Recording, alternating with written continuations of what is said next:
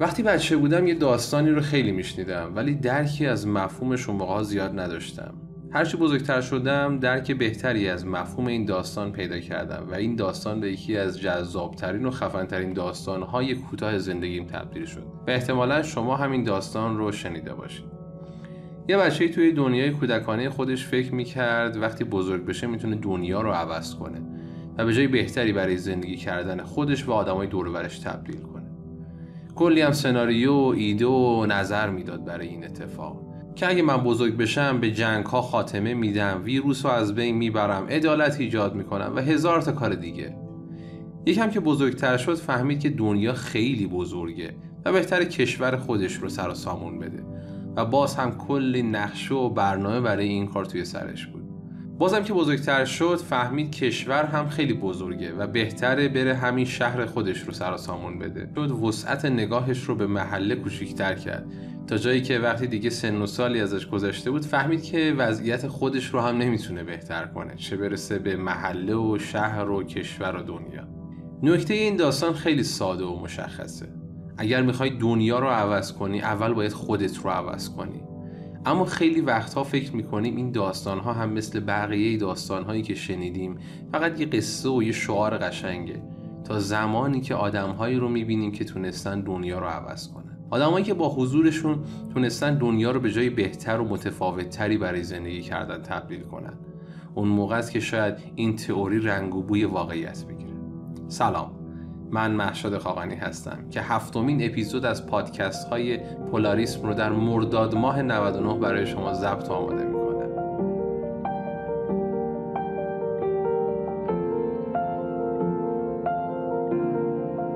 توی لیست آدم های تاثیرگذار من که تونسته بودن نگاهشون رو از محله و شهرشون گسترش بدن و به دنیا برسونن آدم هایی مثل پیامبر اسلام نیوتون، انیشتین، استیون هاوکینگ و البته استیو جابز و آدم های دیگری هست. ممکنه لیست شما هم با لیست من فرق کنه ولی بدون شک اگر لیست تمام مردم دنیا رو بگیریم امکان داره نام استیو جابز توی این لیست زیاد دیده بشه. یادتون باشه ما در مورد محصول اپل صحبت نمی کنیم ما در مورد شخصی به نام استیو جابز می‌خوایم صحبت کنیم. نمی‌دونم آدمایی مثل استیو جابز توی باور کودکی خودشون موندن که قرار دنیا رو به جای بهتری تبدیل کنن یا نطفه این باور با اونها بود تا زمانی که زمین مناسبی برای رشد و کاشتن اون پیدا کنن. و جوونه زد و به درخت عظیمی تبدیل شد که داستانش رو جهانیان بشنون. البته شایدم در درون همه ما این بذره وجود داره و منتظر تا زمان مناسبش برای شکوفایی برسه. البته شایدم هیچ وقت نرسه.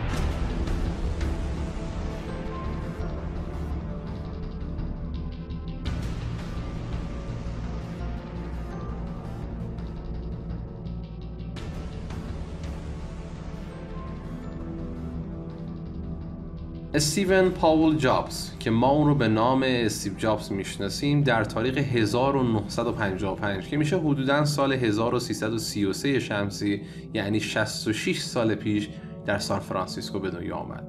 شاید باورتون نشه استیو جابز 66 سال پیش به دنیا آمد. همین نزدیک های خودمون بوده. 21 سال بعد استیو جابز به همراه دوست خودش استیفن وازنیاک اولین کامپیوتر اپل رو در پارکینگ خونه استیو جابز طراحی کردن. اینجاست که همه فکر می‌کنن استیو جابز به یک نوآوری بزرگ دست پیدا کرده بود. ولی جالب بدونید استیو جابز مدت زیادی برای اثبات اینکه این محصول آینده داره و می‌تونه دنیا رو عوض کنه و این نوآوری قراره بشه تکنولوژی آینده خودش رو به این درون در می‌زد. و از اقوام و دوستان خودش برای تأمین سرمایه پول قرض می‌کرد.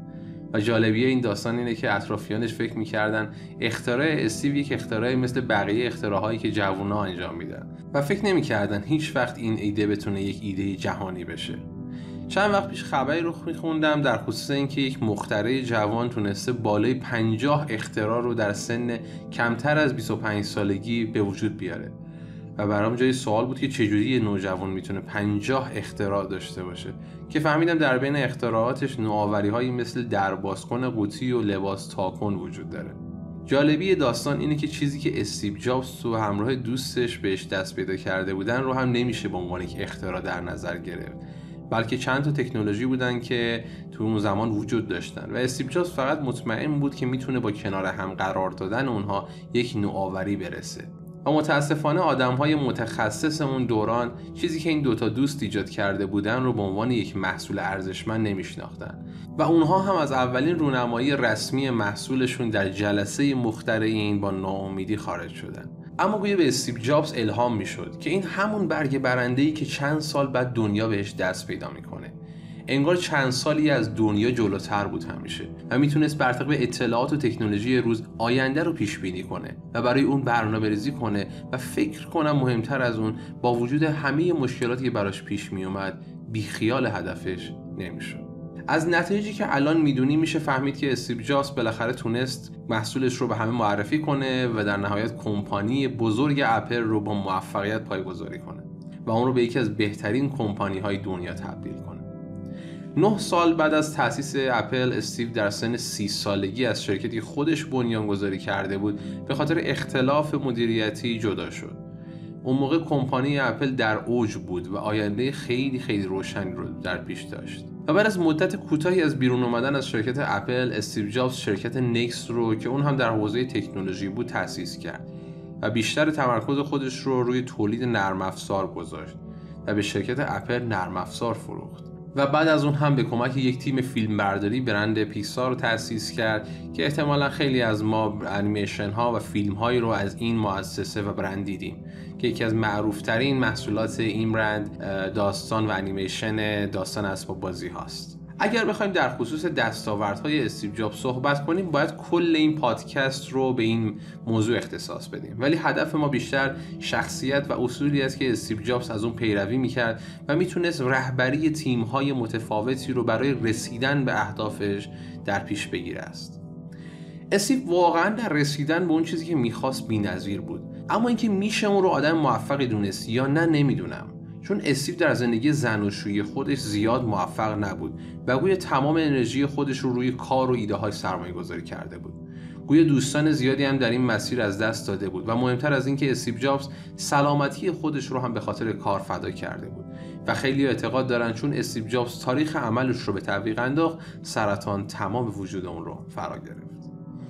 در سال 2003 بود که قرار بود استیو جابز با یکی از چالش های بزرگ زندگیش سرشاخ بشه و اون سرطان لوزالمعده اون بود. در ابتدا دکترها به اون گفته بودن که باید عمل شه تا در مسیر بهبودش قرار بگیره ولی استیو از این اقدام امتناع کرد و تا چندین سال این عمل رو به تعویق انداخت. در گیر و رویارویی با این بیماری سخت استیو در سال 2011 از سمت مدیرعاملی اپل استعفا داد و در همون سال بعد از گذشت 35 سال از تأسیس شرکت اپل روزی سخت برای هواداران و کارمندان شرکت اپل بود. و اون مرگ ناگهانی استوره اپل در سن 56 سالگی بود Steve Jobs, a rebel and icon, dead at 56, father of four, inventor of the Apple computer, inventor basically of the iPhone, the iPod, and the iPad. Are able to uh, report, uh, unfortunately, that Apple is confirming uh, that Steve Jobs has passed away after a battle with pancreatic cancer.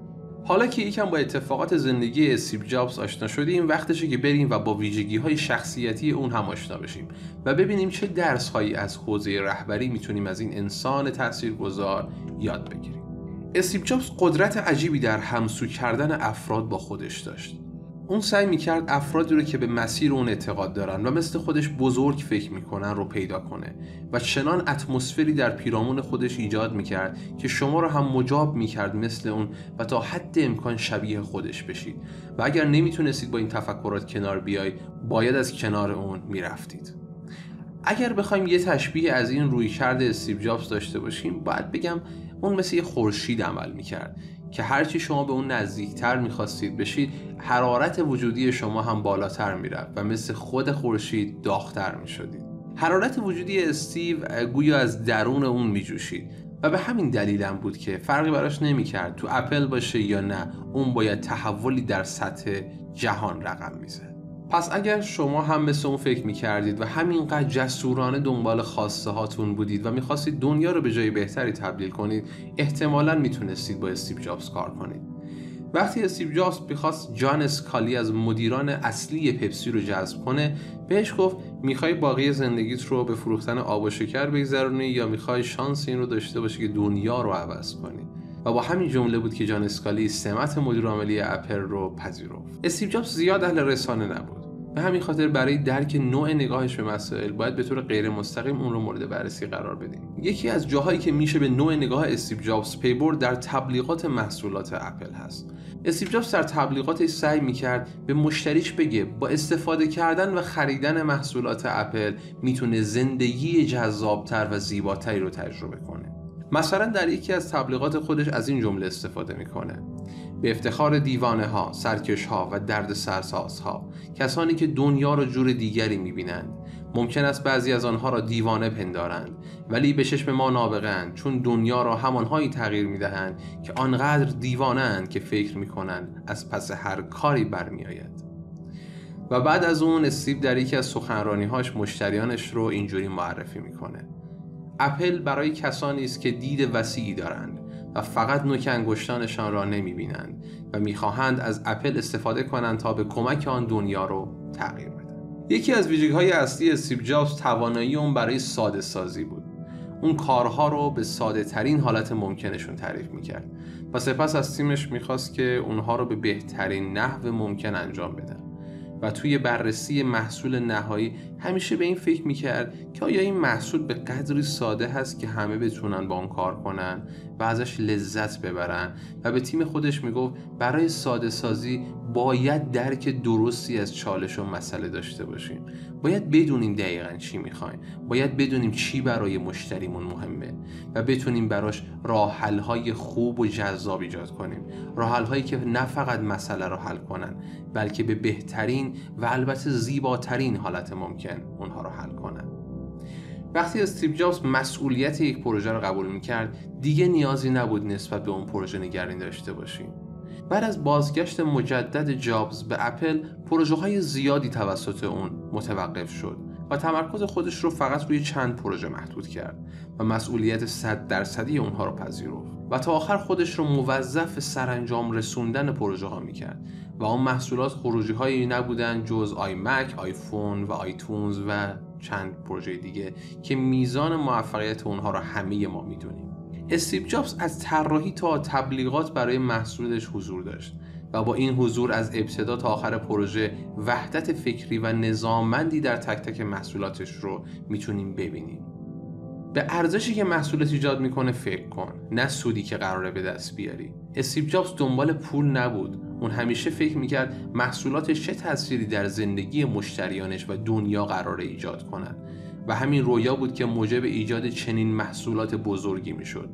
اون همیشه به تیمش می‌گفت برتری نسبت محصولات رقبا رو برد ندونید و خودتون رو با دیگران مقایسه نکنید و تمام توانتون رو بذارید برای ساخت بهترین محصولی که می‌تونید تولید کنید. پول خود شما رو پیدا خواهد کرد. این یکی از اون دلایل اصلیه که محصولات اپل در هر زمانی که تولید می شدن یه سر و گردن از تمام محصولات رقیبشون بالاتر بود. اون عاشق محصولات و تیمش بود. جالب بدونید تیم مستقیم استیو جابز بیشتر از 100 نفر تو یکی از پروژه ها نبود. چون استیو جابز اعتقاد داشت اسم بیشتر از 100 نفر رو نمی‌تونه به یاد بسپاره. جابز استاد جلسات face to face بود. اگر در اپل زمان مدیریت استیو جابز کار می‌کردید اصلا نباید دور از ذهن می‌دونستید که ناگهان استیو جابز سر میزتون بیاد و در مورد محصول و کاری که دارید انجام می‌دید از شما سوال کنه. جواب دادن به سوالهای اون گاهاً هم ساده نبود. مثلا یهویی می‌پرسید در ازای چه کاری داری حقوق می‌گیری؟ یه لحظه فکر کنید برای شما همین اتفاق بیفته. استیو جابز در هر ساعتی از شبانه روز اگر ایده‌ای به ذهنش می‌رسید اون رو با افرادش مطرح می‌کرد. حالا می‌خواد نیمه های شب باشه یا اول صبح. استیو جابز استاد اخراج کردن افراد هم بود و یکی از وجهای ترسناک مدیریت اون همین بود. معروف بود اگر شما با استیو جابز در آسانسور هم مسیر می شدید احتمال اخراج شدن شما تا زمان به مقصد رسیدن آسانسور زیاد بود. اگر در جلسه یکی از متخصصینش می‌گفت که این چیزی که می‌خواید قابل اجرا نیست احتمال اینکه اون فرد تا آخر اون جلسه هنوز کارمند اپل باشه هم زیاد نبود آینده نگری و کمالگرایی جابز به قدر زیاد بود که وقتی می‌خواست کاری رو انجام بده هر گونه مانع و مشکلی رو از سر راه بر می داشت. مثلا در زمانی که گوشی ها پر بودن از دکمه ها و کلیدها استیو جابز تصمیم گرفت گوشی رو بسازه که تنها یک دکمه داشته باشه تیم اون ادعا کرد این کار ممکن نیست. ولی استیو جابز بیخیال خاصه خودش نشد و در نهایت گوشی ساخته شد با تنها یک دکمه. نکته قابل توجه در خصوص استیو جابز و افرادی مانند اون این هست که اونها با بینش خود درک می‌کردن که چی می‌خوان. و با تمام وجود به اون هدف ایمان می آوردن. و بلد بودن چجوری انرژی و انگیزشون رو که روی هدف دارن به افرادشون هم انتقال بدن و اونها هم درک درستی از چرایی دستیابی به هدف پیدا کنن. یکی از ویژگی های خاص این افراد سرعت در تصمیم گیری اونهاست. اونها به طور نرمال می‌تونن سریعتر از دیگران اطلاعات رو دریافت و شرایط رو درک کنن و بعدش بین گزینه های موجود بهترین گزینه رو انتخاب کنن. خواه یا ناخواه سرعت در عصر ما هر روز داره بیشتر میشه. پس امروز نسبت به دیروز زمان اهمیت بیشتری پیدا می‌کنه. این برای ماهایی که در ایران هم هستیم خیلی قابل لمستر هست. مثلا اگر سرمایه گذاری روی پروژه ای امروز سودآور باشه شاید فردا سودآور نباشه. پس افرادی برنده میشن که بتونن در زمان کمتری تصمیم درستری رو بگیرن. آدمهایی مثل استیو جابز اگه بدونن یه نفر برای تیمشون مناسبه یا تولید یک محصول می‌تونه آینده خوبی داشته باشه در سریعترین حالت ممکن دست به اقدام می‌زنن و وارد عمل میشن.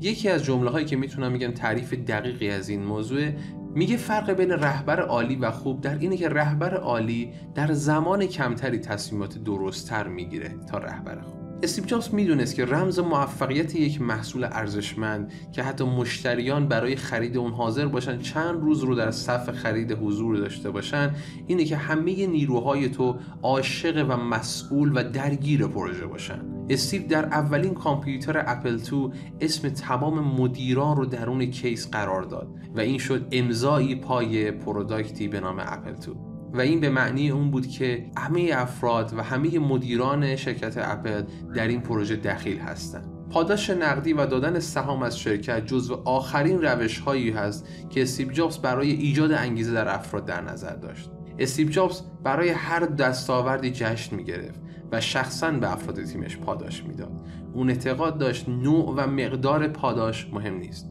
چجوری پاداش رو دادن مهمه فکر کنم همه ما تجربه کردیم. اگر به ما 100 هزار تومن بریزن به کارتمون تا اینکه ده هزار تومن رو خود مدیر بیاد بهمون بده و یه لبخند بزنه و بگه مرسی که این پروژه رو به خوبی انجام دادی برامون ارزشمندتر از اون 100 هزار تومن. اگر خودت عاشق و مصرف کننده محصولاتت نباشی چجوری آدم ها می‌خوان به محصول تو عشق بورزن اون همیشه سعی می‌کرد بین محصولات و افرادش ارتباط ایجاد کنه و ذهن افرادش رو برای توسعه و بهتر شدن سازمان درگیر کنه. حالا می‌خواد ذهن آبدارشیش باشه یا ذهن برنامه نویساش برای همین یک بار که می‌خواست روش بسته‌بندی محصولاتش رو بررسی کنه از افرادش خواست خودش رو بسته‌بندی کنن. تا بتونه به دقت روش بسته‌بندی رو مورد ارزیابی قرار بده. فکر می‌کنم شما هم با من موافق باشید که اون با این کار بیشتر از اینکه قصد داشته باشه روش بسته‌بندی رو مورد ارزیابی قرار بده می‌خواست به افرادش میزان اهمیت و ارزش کار رو برای مشتریانش نشون بده.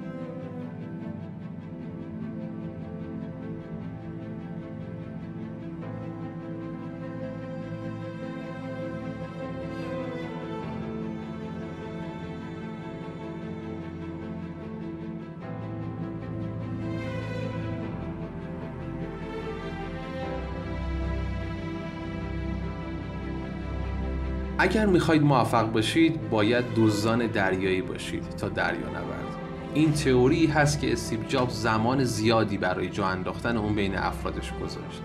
بریم یکم بیشتر در خصوص این موضوع جذاب که نظر استیو جابز یکی از اون برگهای برنده بود صحبت کنیم استیو جابز معتقد بود اگر می‌خواید تیمتون موفق باشه باید تیمتون و خودتون تفکر دزدان دریایی رو داشته باشید. تفاوتی که دزدان دریایی با دریا نوردان دارن در اینه که در کشتی دزدان دریایی افراد هر کاری که بتونن برای موفقیت انجام میدن. حتی اگه اون کار در حوزه تعریف شده براشون نباشه. مثلا اگر یک آشپز هستی باید تفنگت به کمرت بسته شده باشه. چون شاید مجبور بشی وسط پیاز خورد کردن از کشتی هم دفاع کنی تا خطر کمتری کشتی رو تهدید کنه. شاید بگید این کار رو هر شخص دیگری هم انجام میده. ولی اینکه ذهنتون چقدر برای این اتفاق آماده است تمایز و تفاوت در پیروزی رو رقم میزن بیاین یکم دقیقتر به موضوع پردازیم. آیا شما توی سازمان و شرکت و تیمی که هستید اگر در واحد منابع انسانی مشکلی پیش بیاد آیا تیم تولید و فروش خودش رو درگیر اون مسئله می‌کنه تا زودتر حل بشه یا نه؟ یا اگه توی تیم شما یکی از افراد براش مشکل شخصی پیش بیاد اصلا کسی متوجه میشه و اگر متوجه بشن مشکل اون رو مشکل خودشون می‌دونن یا نه.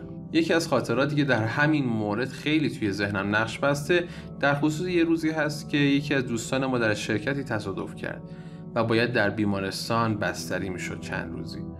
مدیر شرکت اون روز هر جوری بود برنامهش رو عوض کرد که اون شب بیمارستان پیش اون دوستمون بمونه و کنارش باشه. این حرکتش کلی حس خوب به هممون داد. حس دلگرمی و اینکه میشه پشتت به اون مدیر یا بهتر بگم رهبر گرم باشه. دفتر کار دزدان دریایی معمولا از چندین و چند میز بدون هیچ تفاوت و سمت و تمایزی ایجاد شده. در تفکر دزدان دریایی تفاوتی بین میز مدیر و کارمند وجود نداره چون همه جزو یک تیم هستن. و اگر شما به عنوان مهمان برای جلسه ای وارد این سازمان ها بشید احتمالا نمی‌تونید شخص مدیر رو از بین دیگران تشخیص بدید. اما در شرکت های دریانوردان شما می‌تونید متوجه بشید که اتاق اساسا بر اساس سلسله مراتب چیده شدن. و هرچی رتبه بالاتر باشه احتمالا اندازه و جایگاه اتاق باید بهتر باشه. البته ویوشون هم باید بهتر باشه. دریانوردان استاد بهرهمندی از شرایط عادی و نرمال هستند ولی دزدان دریایی استاد بهرهمندی از شرایط بحران هستند به همین دلیل دریانوردان سعی می‌کنن هرچه توان دارن بذارن تا شرایط رو از حالت بحرانی به حالت عادی برگردونن. ولی دزدان دریایی با درک شرایط موجود و آمادگی هرچه تمام وارد بحران میشن.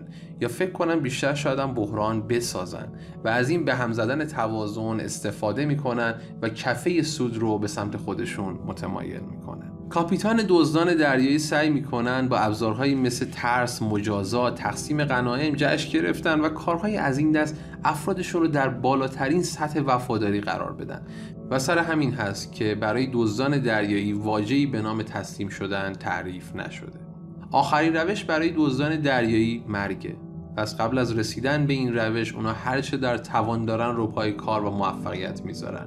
اون سازمان تیم و کشتی برای دزدان دریایی همه چیزه. اونها به این کشتی فقط به چش وسیله‌ای برای دستیابی به اهدافشون نگاه نمی‌کنن. استیو جابز اگر در زمان دزدان دریایی بود احتمالا بزرگترین دزد دریایی قرن می‌شد. استیو جابز افرادش را هر چند وقت یک بار به گرد همایایی دعوت می‌کرد و در خصوص مسائل مختلف توی فضای غیر کاری با همکاراش گپ و گفتمان داشت. و این کار را حدودا فصلی یک بار انجام می‌داد و هدفش این بود که علاوه بر رابطه کاری بتونه با افرادش رابطه غیر کاری هم ایجاد کنه و میزان وفاداری افرادش رو در ابعاد دیگر هم گسترش بده. اون می‌دونست اگر بخواد از توان 100 درصدی افرادش استفاده کنه باید با خوشحالی شخصی اونها خوشحال و با ناراحتی شخصی اونها ناراحت بشه.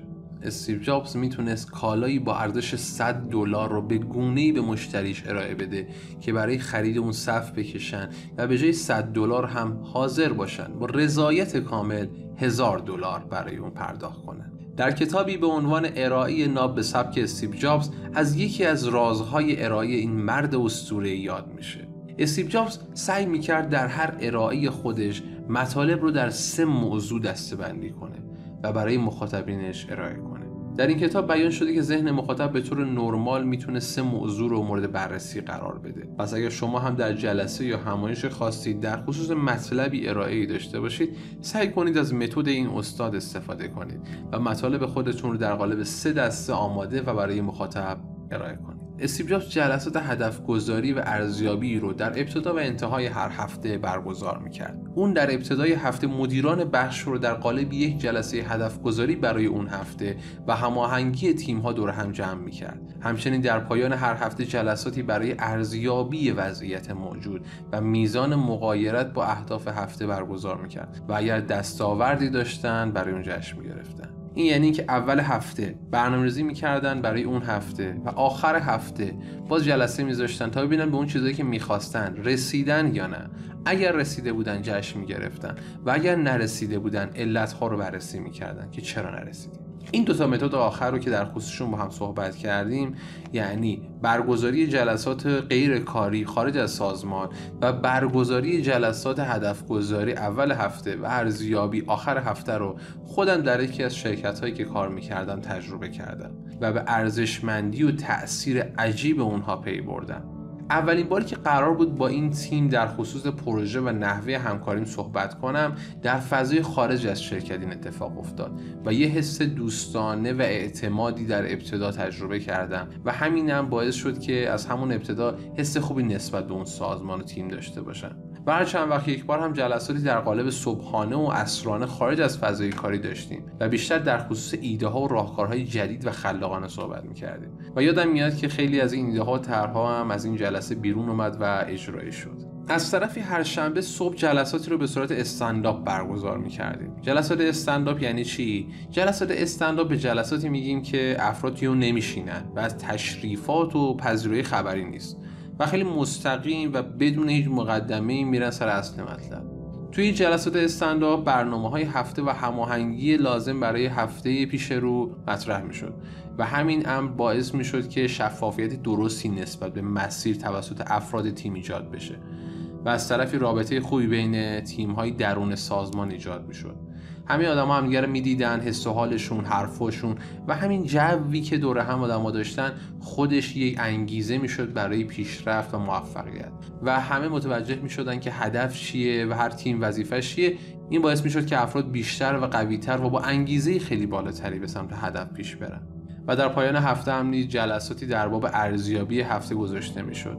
و اگر اخباری رویدادی ایونتی حتی تولدی اگر توی اون هفته قرار اتفاق بیفته توی آخر هفته جشن گرفته می‌شد و همه آدما با یه انرژی خوب هفته رو به پایان میرسوندن. فکر می‌کنم استیو جابز بیشتر از اینکه کارآفرین یا نوآور در حوزه تکنولوژی باشه که واقعا هم در این زمینه ها نام اون در لیست برترین ها یاد میشه تفکر و رفتارش در زمینه رشد و توسعه شخصی و سازمانی باعث ایجاد تحول در دنیا بود. که به نظرم اگر هر کمپانی بتونه مسیر و روی کردهایی که استیو جابز برای موفقیت در نظر گرفته بود رو پیاده سازی کنه و توی کارش از اونها استفاده کنه می‌تونه کمپانی و تیم موفقی رو ایجاد کنه که تحولی در مسیر زندگی افراد و احتمالا تغییر دنیا داشته باشه. خیلی ممنون که وقت گذاشتید و به این پادکست هم گوش دادید. و خوشحالتر از اینکه این مجموعه رو که برای افرادی هست که می‌خوان خودشون رو در حوزه های توسعه فردی و رهبری تقویت کنن رو به دیگران هم معرفی می‌کنید. و نظرات پیشنهادات خودتون رو هم در راستای هرچه بهتر شدن این مجموعه با ما در میون می‌ذارید. راستی توی پیج اینستاگرام پولاریس هم مطالبی در حوزه زندگی استیو جابز گاهی سخنرانیهاش و بعضی از مطالبی که در قالب یک پادکست نمیشه ارائه داد رو اونجا ارائه میدیم. پیشنهاد می‌کنم اونجا رو هم follow کنید و اگر نظری داشتید باز هم با ما در میون بذارید. موفق پاینده باشید.